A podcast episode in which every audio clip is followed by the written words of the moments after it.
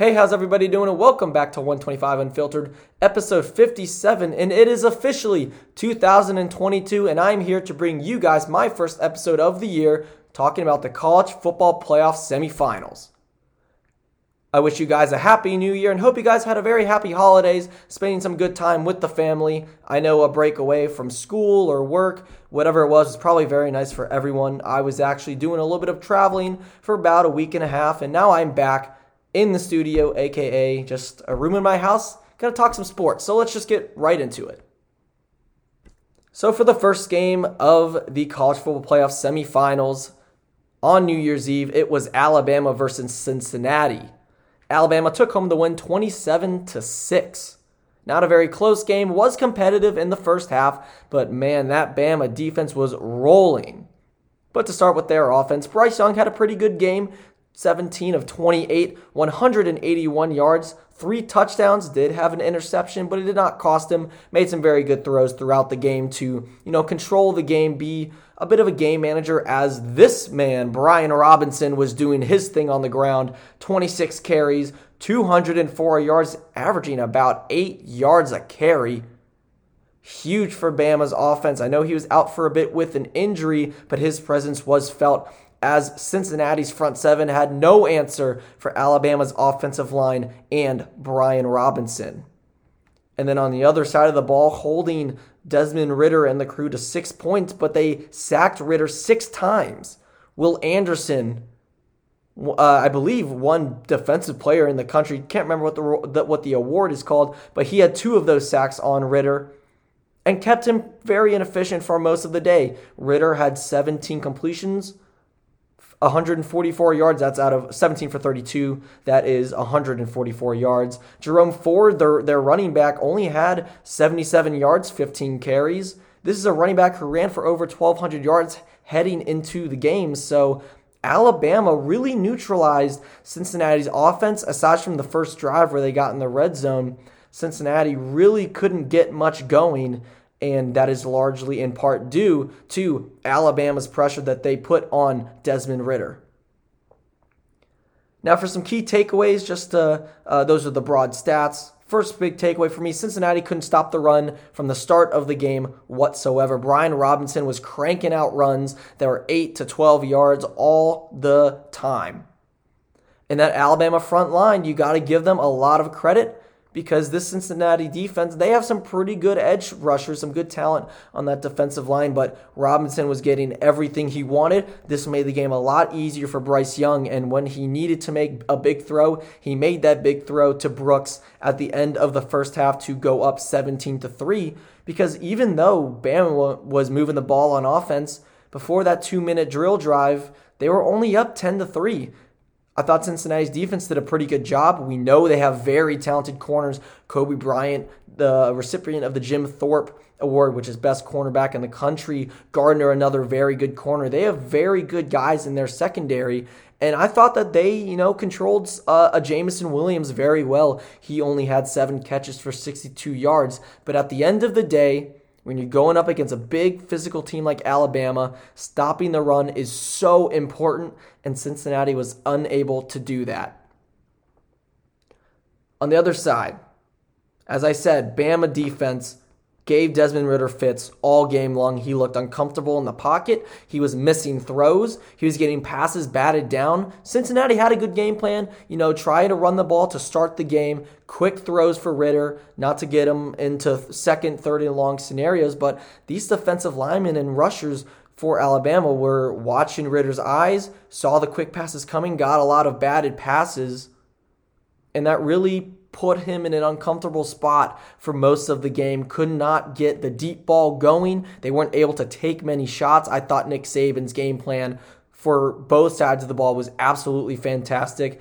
And yet again, he showed why Alabama is a juggernaut in college football and they are a force to be reckoned with as they go to yet another title game. Will Anderson. This was really the first game I, I saw him play specifically. He's a monster. And he's going to be a huge X factor in this title game. He can get to the quarterback. He's a tackling machine. He, I believe he had 32 and a half tackles for loss heading into the game, which was an Alabama record by like 10 tackles for loss. An, an incredible athlete, great instincts, and man, he can get to the quarterback. Just an amazing talent on the defensive side of the ball for Nick Saban. And I hope Georgia preps for him because Will Anderson is one of the best players in the country. Another thing this Bama defense did well was stopping the run. Again, Jerome Ford, over 1,200 yards on the season heading into this game. He only had 15 carries, is still a decent amount, but to start the game specifically, they could not really get a lot of big runs going. Ford had a small injury, but was able to come back into the game. But a big part of Cincinnati's offense, it seemed, was establishing the run, then getting your play action set up for Ridder. And by not letting Ford get going early and establishing the uh, the trenches up front with their defensive line, Ford was neutralized for that first half. And for most of the second half, because after the field goal to start the second half for the Bearcats, they did not get another point on the board. And then just to conclude it all, everyone's going to say, what if Notre Dame was in it? What if Ohio State was in it? Cincinnati deserved to be in this game. We've seen Alabama blow out Power 5 teams on the national stage so many times in years past. Happened to Notre Dame last year. They lost 31 to 14. Cincinnati actually looked pretty competitive in that first half until Bryce Young hit Brooks for that 44-yard touchdown or however long it was in that in that range. They deserve to be in this game. They showed their talent. I thought their their secondary was very good. Again, Bryce Young only had 181 yards. They did pick him off as well. This is a very good Cincinnati team. I don't want to hear anyone say that they did not deserve to be in it because they are undefeated. They have NFL talent on both sides of the ball. Desmond Ridder is likely going to be a first round selection. And they, they should be proud of the season they had. They they proved that a group of five team can hang with the best. I know they lost by 21, but this game was a lot closer than I think the score represented. It got a little bit carried away in the fourth, but especially that first half. This defense hung in there, and if the offense was just able to convert on more opportunities, not make as many mistakes, could have been a lot closer. And also, the talent level, the size level, the athleticism of Alabama is just a lot for a team like Cincinnati. So, all in all, I actually thought this was a decent game. I think the second half got a little boring. wasn't much going on in the thir- in the third quarter, but that first half, you could see that you know Cincinnati was a good team, and I think that's what matters. But obviously, Alabama moving on, and they're going to be playing the winner of Michigan and Georgia, and obviously Georgia stomping the Wolverines 34 to 11, an absolute for me a bit of a shocker because I thought this Michigan team was coming in on such a high and that they were going to come out guns a blazing and really make this a close game, but it was the exact opposite. Stetson Bennett had one of the best games of his career 20 of 30, 200, or sorry, 313 yards, three touchdowns, no turnovers. The team ran for 190 yards by committee. And what really impressed me with Georgia offensively, I thought they were going to come out that first drive, run it with Zamir White a lot, run it with Cook a lot, not really get Bennett involved to start. They just to control the game. They did the exact opposite. They had Bennett be aggressive, looking for Bowers, the tight end, on a few looks. And I thought Stetson Bennett was fantastic on that first drive and really gave himself confidence to start this game out against a very talented Wolverines defense. Gotta credit the offensive coordinator for Georgia because the game plan to start off throwing the ball with quick passes and then that nice tight end pass down the seam. Uh, there's a tight end screen to Bowers again. I thought the play calling was fantastic, and it gave Bennett all the confidence to make the throws that he made later on in the game because he was near flawless. And he's had to silence a lot of critics. He had that pick six in the SEC title game against Alabama. He was my one question mark with this Georgia team. I knew their defense was legit, I knew they could run the football. But the question was Stetson Bennett. And he silenced everyone, including me. But he still obviously has one more test to go, but I was extremely impressed with his play. On the Michigan side, Cade McNamara was 11 of 19, 106 yards, two interceptions. Absolutely not his best games by any means.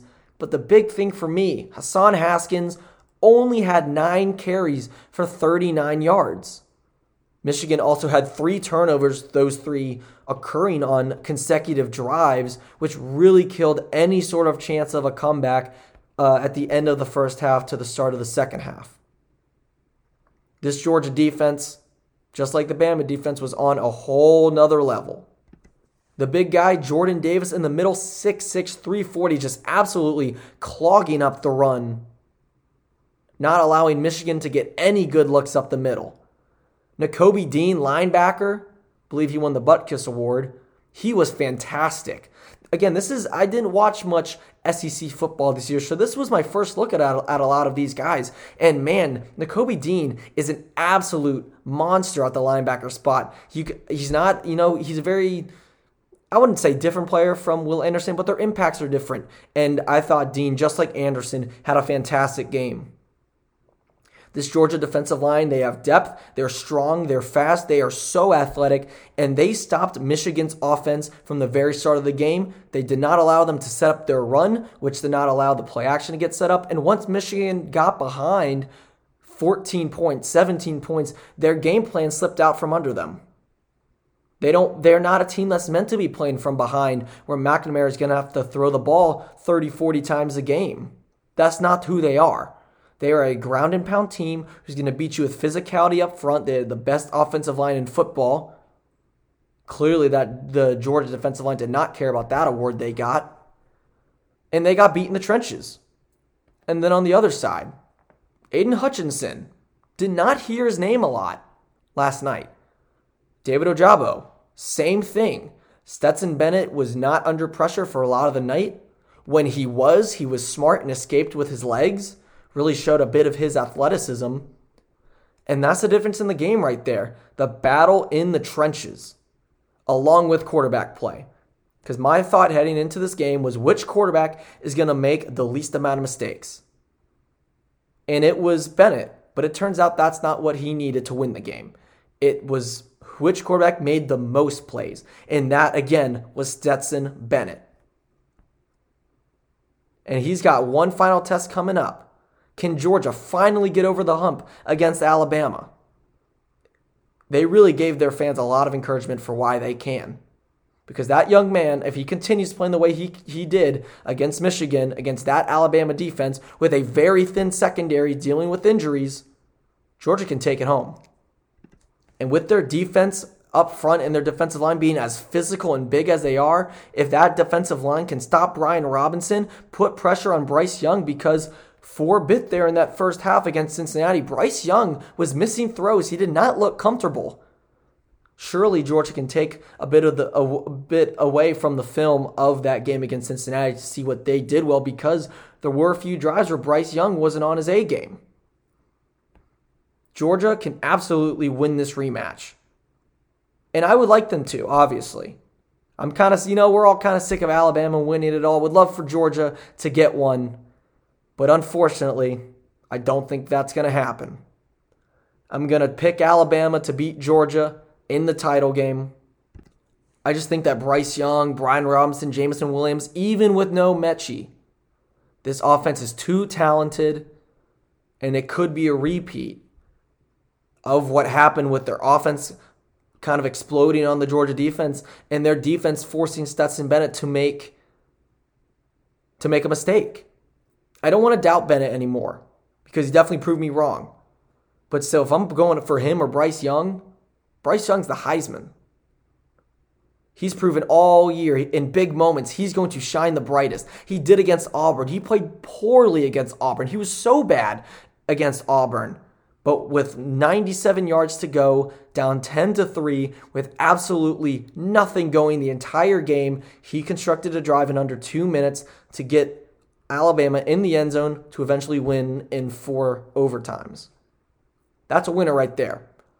And then Nick Saban versus Kirby Smart. We've seen this matchup play out before.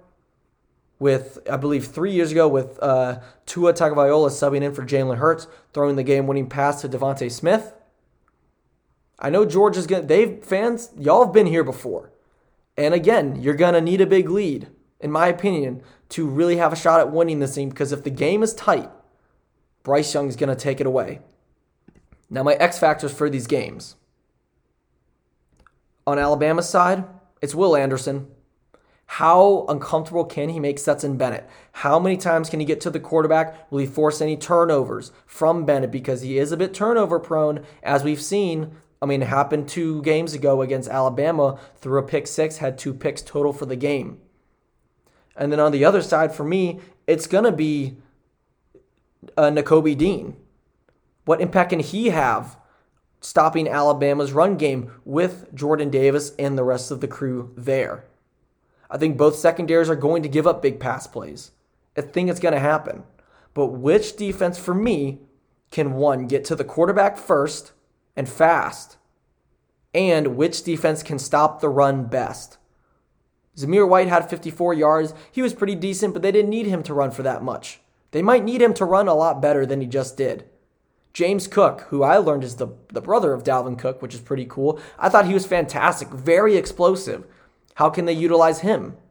They have McIntosh, so they have three good running backs in that backfield. How are they going to be used alongside Bennett to really control the game and run the football on this Alabama defense that is playing very, very well right now? So that's going to be my prediction for now. I'm going to take Alabama. Don't really know what the spread is yet, but for a straight up pick 'em, Roll Tide, I think Alabama is going to win another national championship and one which would be back to back titles. But do not count Georgia out because these Bulldogs are legit and they are going to be looking for revenge. But if you're going to, Georgia fans, keep an eye out for Stetson Bennett because he's the guy who's going to take it away from you, he's going to lose the game, or he's going to go out and make big time plays like he did against Michigan and you're finally going to get over the Alabama hump. And that's going to do it for today's episode. Just wanted to talk about the college football games from yesterday. I watched all of them uh, through in, throughout. Really enjoyed uh, watching some good college football. Uh, I mean, obviously, we don't really need to talk about the Tar Heels game against South Carolina. We lost by 17, Duke's Mayo Bowl. Yeah, we, we, we know what happened. Not a great end to the season for us. But just covering the national games, really watching these top top players who can be going to the NFL draft, it's fun. We all we all watched it. Hopefully, uh, definitely. Uh, if you guys are listening, let me know. Reach out to me. Uh, on your thoughts of the game, who you think's going to win the Alabama game. I obviously Instagram, Twitter, Snapchat. I've never really shouted out my social media like that, but if you, if you guys are listening, I'm sure you follow me on some of those platforms. So definitely let me know who you have, Alabama or Georgia. But with that being said, Thank you so much for listening to 125 Unfiltered, and I'll talk to you next time.